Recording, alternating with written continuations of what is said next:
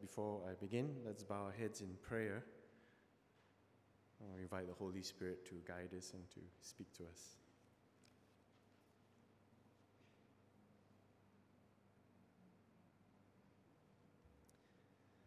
O Holy Spirit, we invite you to come, to be in our midst, to guide us, to teach us.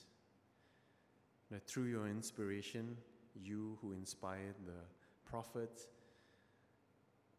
and the apostles to give us these words of wisdom, use it therefore to shape our hearts, our thoughts, to transform us into the likeness of Jesus Christ. And may the words of my mouth and the meditations of all our people, O Lord, be acceptable to you, our rock and our Redeemer. Amen. I've titled today's sharing, Transformed to Love Sincerely and Genuinely. And in a way, it is a continuation in our reading through the book of Romans.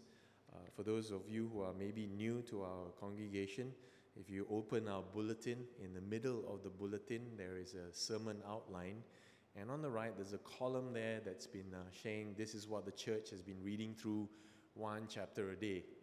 And so we're now at this point where we have just crossed over Romans chapter 12.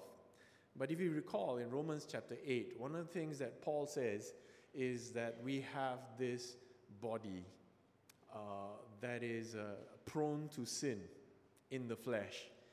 But indwelling in us is the Spirit of God that has set us free from captivity to sin and death. And one of the pictures I showed there was of this tension that is going on within us, where the Spirit desires that we pursue God's righteous commandments, but the flesh still wants us to pursue the other direction. And what Paul tells us releases us in order to be more and more like Christ is this transformation of our inner being, our inner man. And in particular, when he arrives at Romans chapter 12, he talks about this point where we want to be transformed by the renewing of our mind.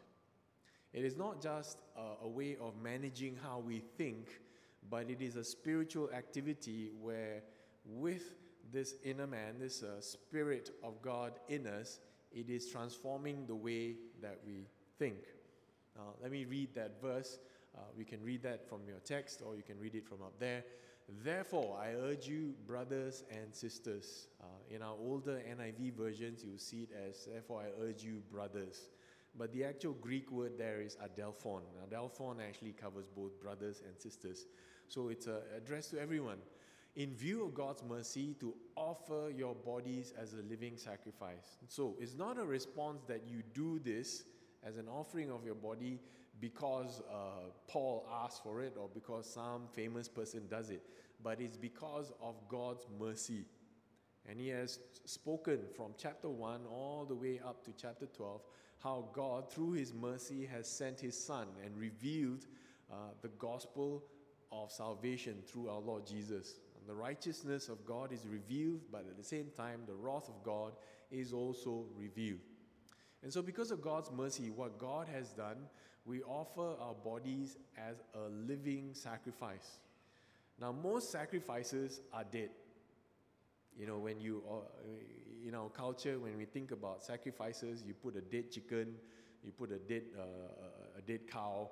You know, most sacrifices are dead. But what Paul is referring is not so much for us to go and start sacrificing ourselves on an altar, lying down there and say, okay, I'm going to offer myself. No, he's talking symbolically of an offering of your life where you're still living, and how you live is that offering. And so it's important for us to understand how, as Christians now, how do we offer our bodies as a living sacrifice? Because this exercise is true and proper worship. What is true and proper worship? What is worship?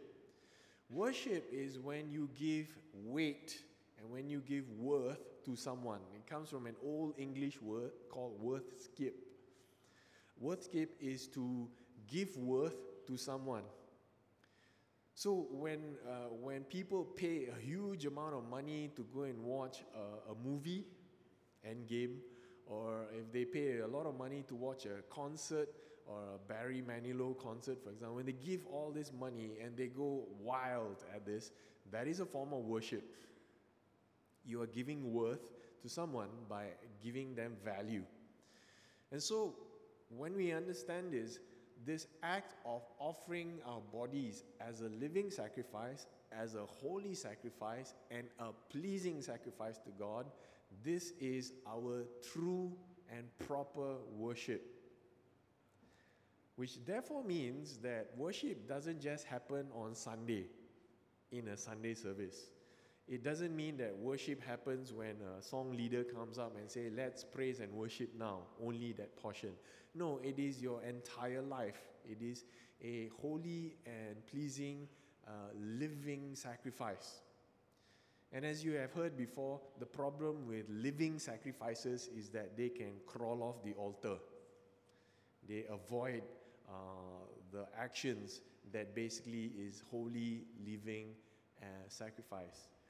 Now, what's an example of a holy and living and pleasing sacrifice? Well, for me, an example, particularly because it's BB and Roman Sunday, I'll consider it that when our officers, both men and women, commit their time as living sacrifices. They go there and they commit their time on Sundays or even on weekdays. You know, yesterday I was here when the youth had the BB had their practice for Sunday. A couple of the officers were also here with them. They didn't need to be here, but they were here because the kids were here. That's a living sacrifice because they could have spent time at home doing their own dinner or having a Saturday night party or so forth. But it's a living sacrifice to actually offer that up because it's pleasing and it's holy. What is holy? To be set aside for God. This is true and proper worship. So do not conform to the pattern of this world. This world will tell you, hey, come lah. I had a friend who, last time he used to say, we had our small group meetings on Friday. And his difficult pattern was, on Friday, all his sales friends would be going out for parties. Okay? But he was stuck, therefore, having to effectively decide, do I go for a small group meeting or do I go out and hang out with my friends? Conforming to the pattern of the world would mean go out lah, party, go drinking, go to the disco, enjoy yourself, get more sales. But he decided to come for the small group party. And in so doing, he committed to that and he was transformed. Because at the small group, we talked about God's word, we talked about what is really, truly from God as opposed to what is from this world. And Paul then says, when you do this, the renewing of your mind will enable you to test and approve what God's will is, His good and pleasing and perfect will. I just got a side note here to ask car owner PNP 7008, can you please remove your car? PNP 7008, if you happen to. Now, moving on. What does that therefore mean to us when you look at verse 1 and verse 2? What it says is how we think, what we understand, and how we communicate affects, one, our behavior, our outward actions, and also our relationships. And this is quite important, how we think, how we understand, and how we communicate. But the ability to change that is something which requires God's help. You know, when a person has decided this is how I will always be, it's almost impossible for him to change it unless a higher authority changes it. You know, example. If I tell my children, don't do this, right? But when they go to school and their teacher says, do this, then they have a choice which one to listen to. The question is, who has higher authority? Ever encountered that before? I have realized that when I sent my children to a Chinese school, the teacher had higher authority than the parents. And it took a long time for me to say, no, this is not the way you need to think. And this is not the way you understand how things are supposed to be done. I am your father. Listen to me. And I then had to teach him how to communicate to others what was going on in his mind. He had, both of them had to process things. So then the question is, who is the highest authority that can tell us how we ought to think, understand things, and communicate what is going on with us? Is it you yourself? Or is it others that you listen to, your gang members? Or your superiors who tell you, okay, you must give this bribe in order to get this particular job. You must take out to the client to go and do whatever they want. Buy them a bottle of whiskey or whatever.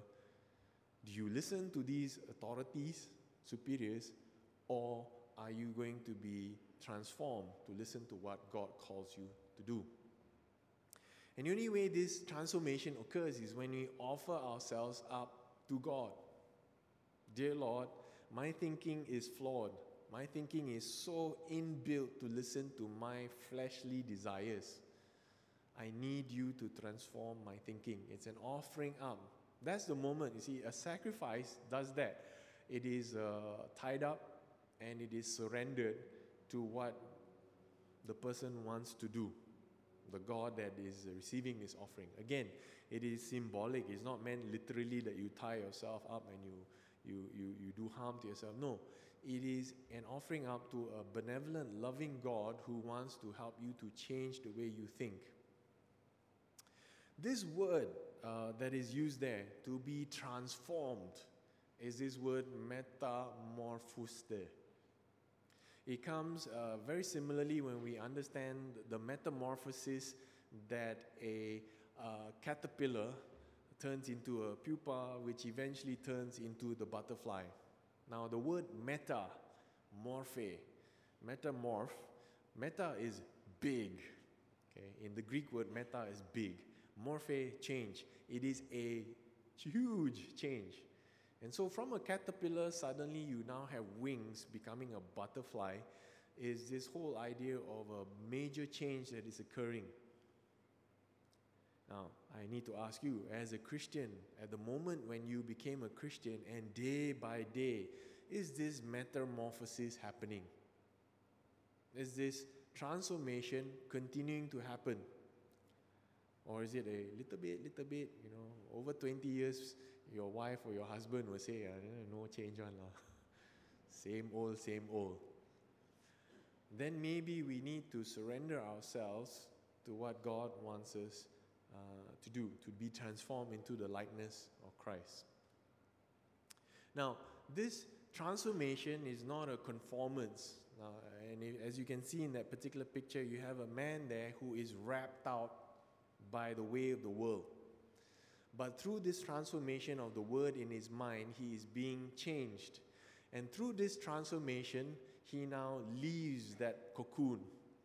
So have you ever realized that in Paul's explanation of this, your inner man is being transformed by the infilling of the Word of God, by the infilling of the Holy Spirit, by the work of God's agents in the world to change you. And therefore, when you finally leave this cocoon, you are transformed to be who you are truly called to be, into the likeness of our Lord Jesus.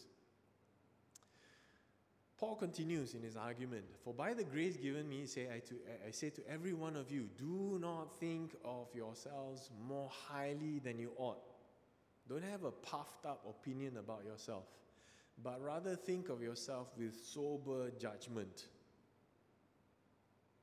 Now, I think Asian culture, this is very common, that when somebody compliments you, you say, no lah. Say you go to a woman and say, your hair is so beautiful. Say, no lah. Yours better. And I've had children who have suffered that. You go to a mother and you say, your children is so bright. They say, no lah, stupid fella. Yours better. Now, that is a form of false humility. It's false. But worse still, it is not sober judgment.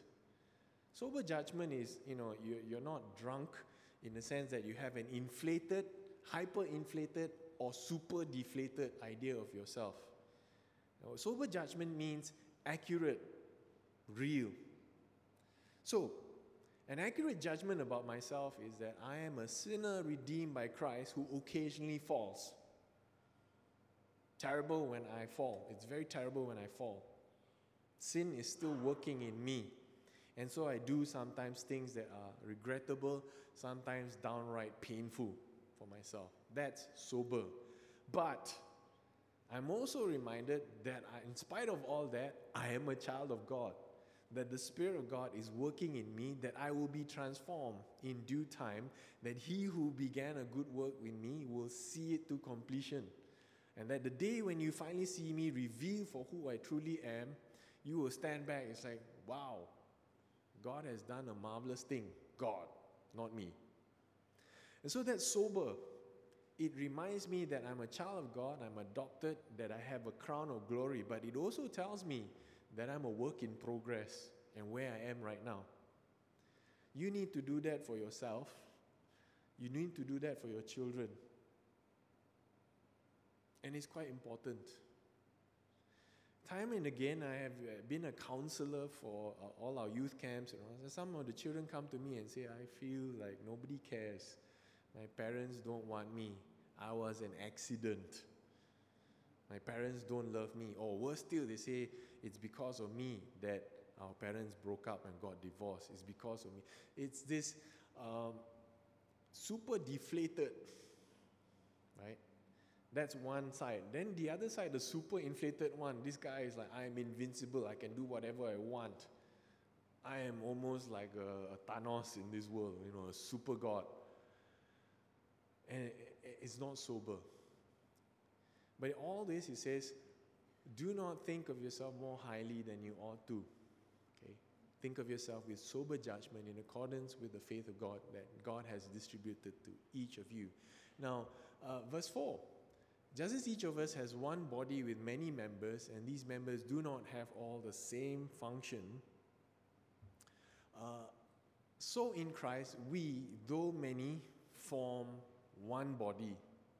Each member belongs to all the others.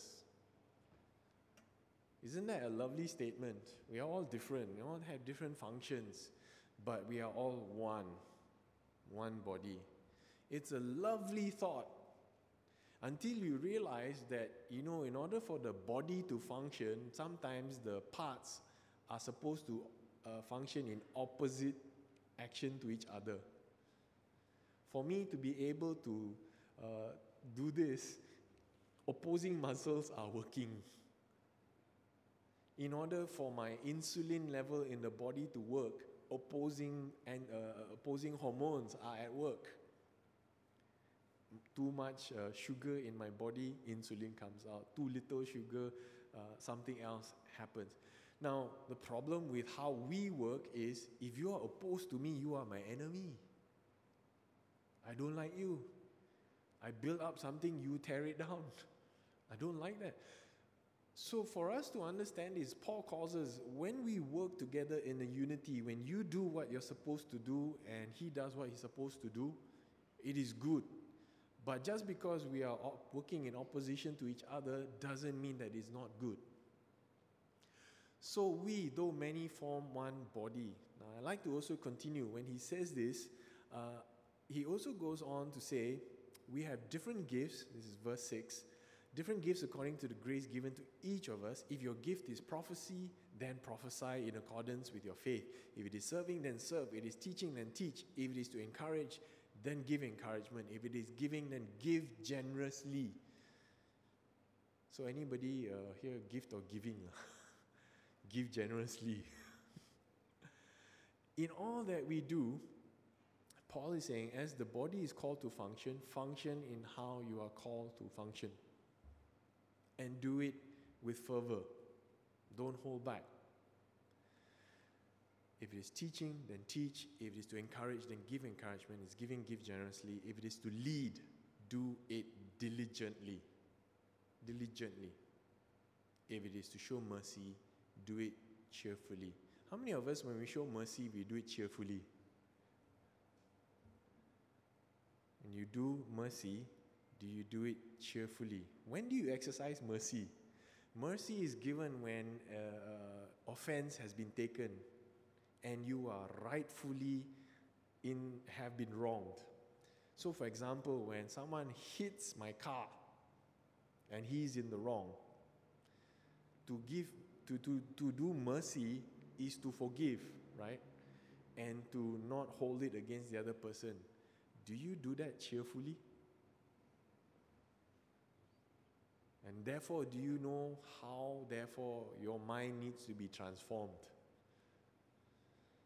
Some of us don't do it cheerfully. We do it like, oh man, pastor just spoke about this morning.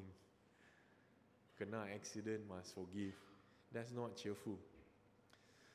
So this transformation in the heart needs to occur. It's not something you can train your mind to do. It's something which God has to do in all of us. So my question to us, in response to what Paul is saying, how do we think about ourselves or each other?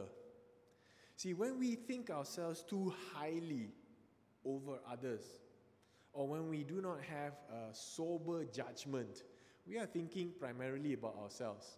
I'm too great for this. I'm too sexy for this. I'm too wonderful and too powerful for this. Some of the signs of humility we have encountered in my life when we enter into seminary. One of the seminaries there, a person said, coming into seminary, family life has been very amazing. I said, why? He said, this guy I met, he's the CEO, managing director of a group of companies, and he's now coming into seminary. And one of the activities we do is community life is to clean toilets. This guy has a company, 500 staff, multiple companies. He goes, he cleans the toilet. He takes a toothbrush and he basically washes the toilet. And this guy says, this is a picture of Christian life, that we don't think ourselves too high, that we cannot serve each other. So here's Paul's point. If you think too highly of yourself, or if you don't think of yourself with sober judgment, you are always thinking about yourself. I'm too high, I'm too low, it's me. But what instead he says is think about each other. Consider yourself with humility. In other words, don't think too high. What is humility? Humility is not thinking less of yourself, but thinking less often about yourself.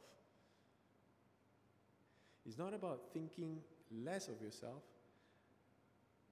but thinking of yourself less often, I would say. It's with sober judgment and, most importantly, in service to each other. So your question shouldn't be, should I or should I not do this because of my position? The question is, do I have the ability to serve each another? Do I have the ability to service others? Number one, classic one, when I see this, we see this quite often in Malaysia.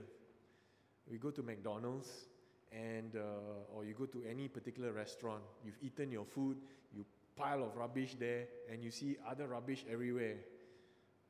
And then you ask yourself, how come nobody's coming here to clean up?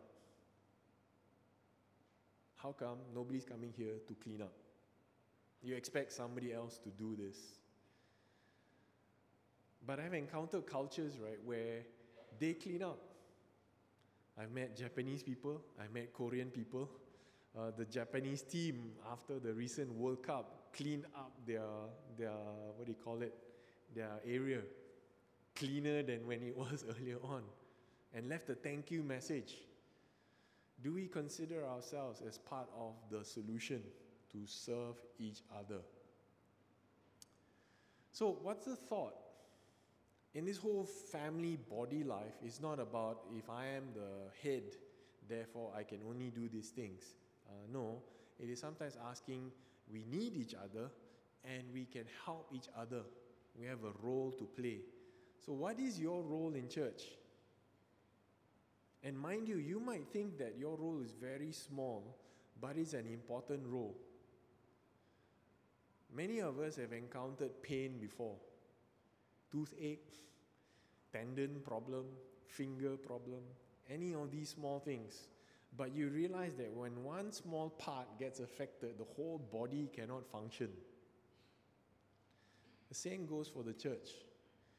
When each member isn't doing what they are called to do, what God has called them to do, then the body suffers.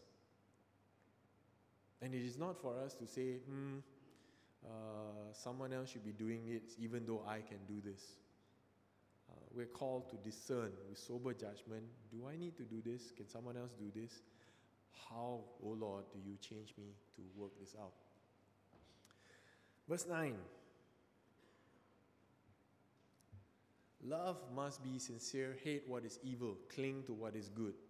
Now, if you're reading this particular passage, verse 9 to 13 is one paragraph by itself. It's one whole sentence. Okay, it's one whole sentence in the Greek.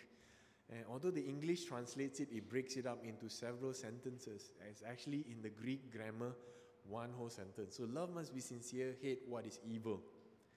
If you were to ask, what is the theme of verse 9 to 13? Love must be sincere. What is a sincere love?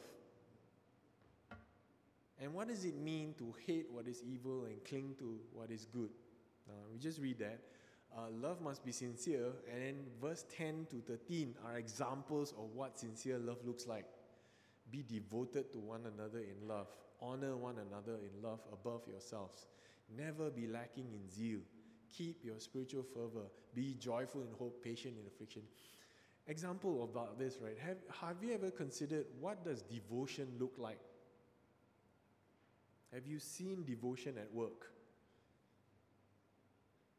In my ministry as a pastor, I'm privileged to see this. Elderly couples still taking care of each other.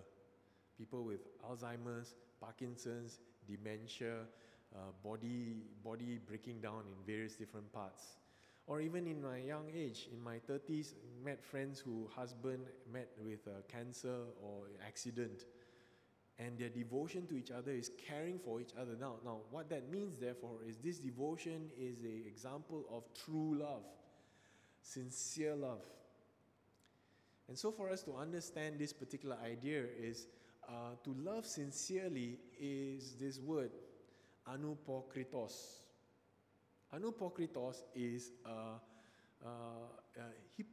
hypokritos is hypocrite, right? Hypocrite is the word that Jesus used to say, you hypocrites.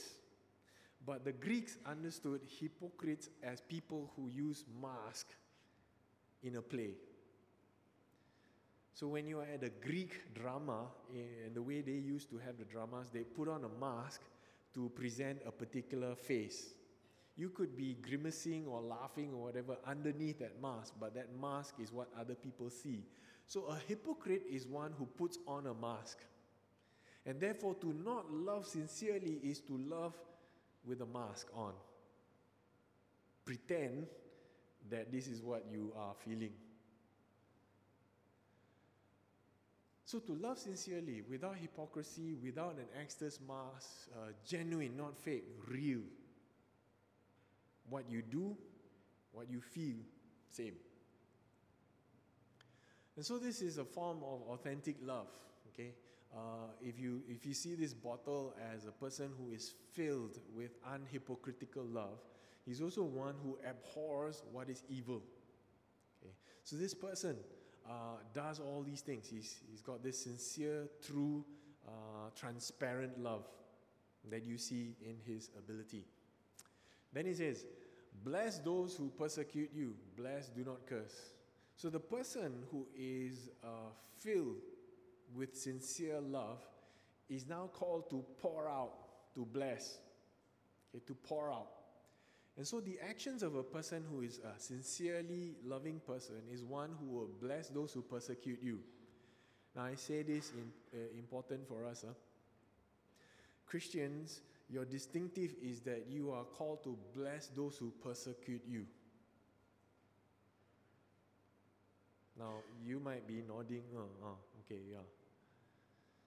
But it takes a transformation of your mind and your heart for you to be able to bless those who persecute you. The very person who might be persecuting you might be your husband, your wife, your children. You might look at it that way. Because they are causing you pain. They don't listen to you. They forget your anniversary, forget the things that matter to you, don't care. Or those who persecute you may be people in your office or people in your school. So as a Christian, in order to bless those who persecute you is almost an impossible task without the power of God. Do not think in your mind that you can train yourself. Okay lah, you hit me, I bless you. No. The default action when someone hits you is to feel angry and offended, and you automatically want to hit back. It is an act of God to basically cause you to want to change and not respond that way. Rejoice with those who rejoice. Genuinely, when they're happy, you're happy for them. How many of us, when other people are happy, you are not happy about it? You're jealous or envious about their joy. You want to poke their balloon and burst it. How many of us can mourn with those who mourn? In other words, we really feel sorry for them. Here's the question. When the sniper went into the place at New Zealand and started shooting all those Muslims in prayer, did you really mourn for them? Or was there a certain part of you, padan muka? No. The true part of us is that even when your enemies who persecute you go through grief, there's an image of God that is being destroyed. And that should cause us grief too. So do we rejoice in other people's suffering? No. The nature of sincere love is that it cares. So live in harmony with one another. Do not be proud. Be willing to associate with people of low position. I say this again because I want to admit and confess we are a middle-income, upper-income church. Methodist churches in Malaysia, English-speaking, have always been seen as middle, upper-income. One of the primary remembrances I have when I ask our young fellas, not here, but in KL, Boys Brigade kids. I said, why don't you come to church? And the boys' response was, no lah, sir. We don't feel comfortable here. I said, why? They say, everybody here got Rolls Royce, got BMW, 7 Series, very rich. I come here, I feel as if I am not welcome. They look at me one kind. I don't speak English properly, broken English.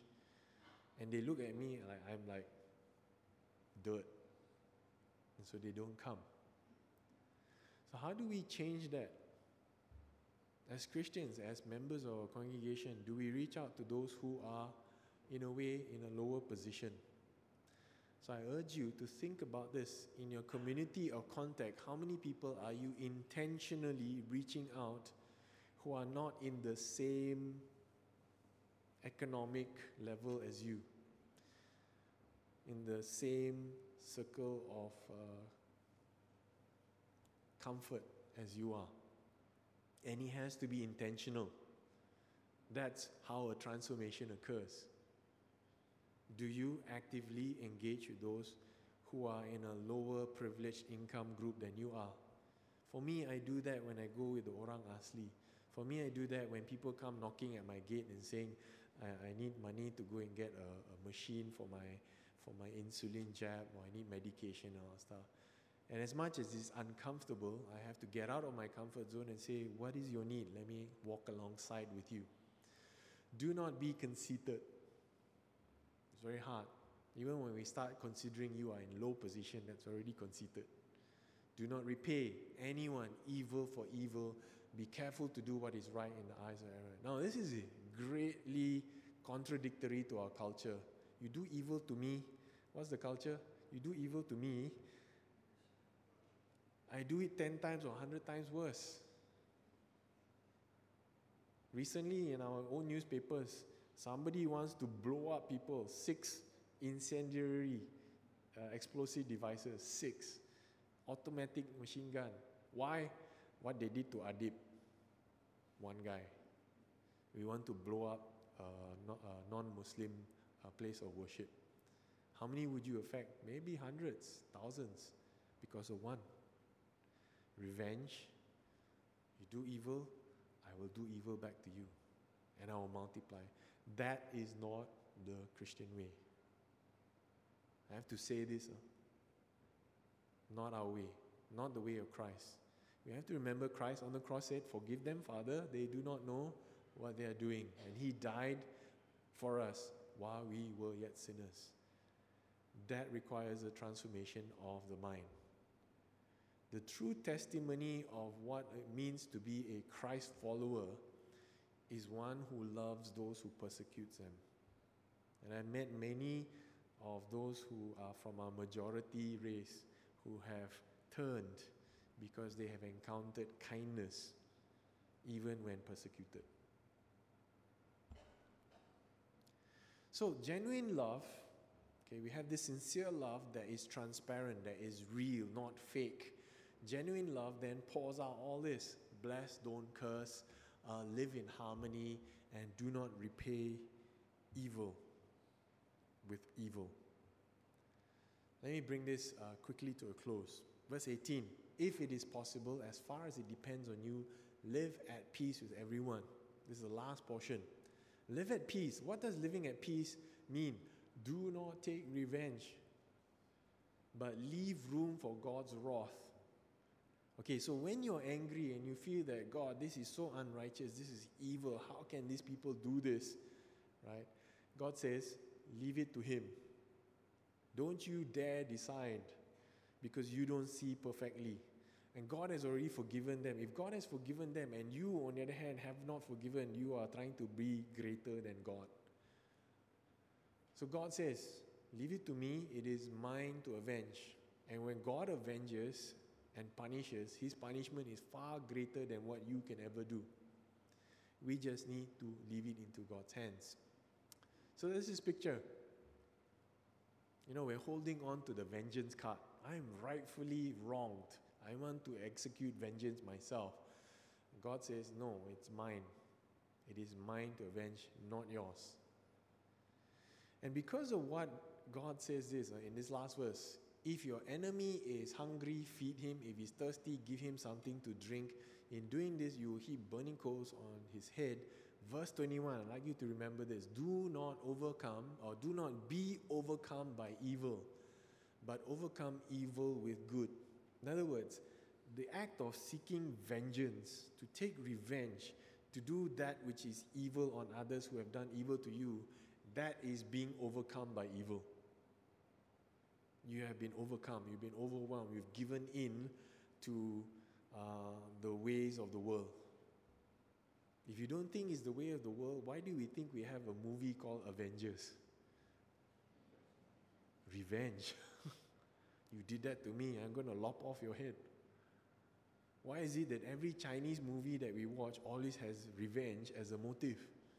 It's a way of this world. Do not be overcome by evil, but overcome evil with good. How do we go forward from here? I'm leaving you some of these thoughts. Offer our lives to be transformed. Be transformed in your minds by the Spirit in you. Do not be conformed to the way of this world. Think rightly about each other. And what that means is to remind each other we need each other. I really need my colleagues, you know, in the office. Even the ones who are doing the things which people don't see. They clean things up, they unplug all the toilets and all that stuff. We need each other. So think rightly about each other. Do not think yourself higher. You're just one component and this is what you're called to do. Thirdly, love sincerely, genuinely, without vengeance. Don't put on a mask. In other words, be real who you are. That also means confronting people and saying, I am hurt. I am angry. This is what happened. Okay, that's sincerely. But to be genuine is to love properly. So read this and go back and read this, chapter 12. What does it mean to be genuine in our love? And without vengeance. And over all of this, overcome evil with good. Let's bow our heads in prayer.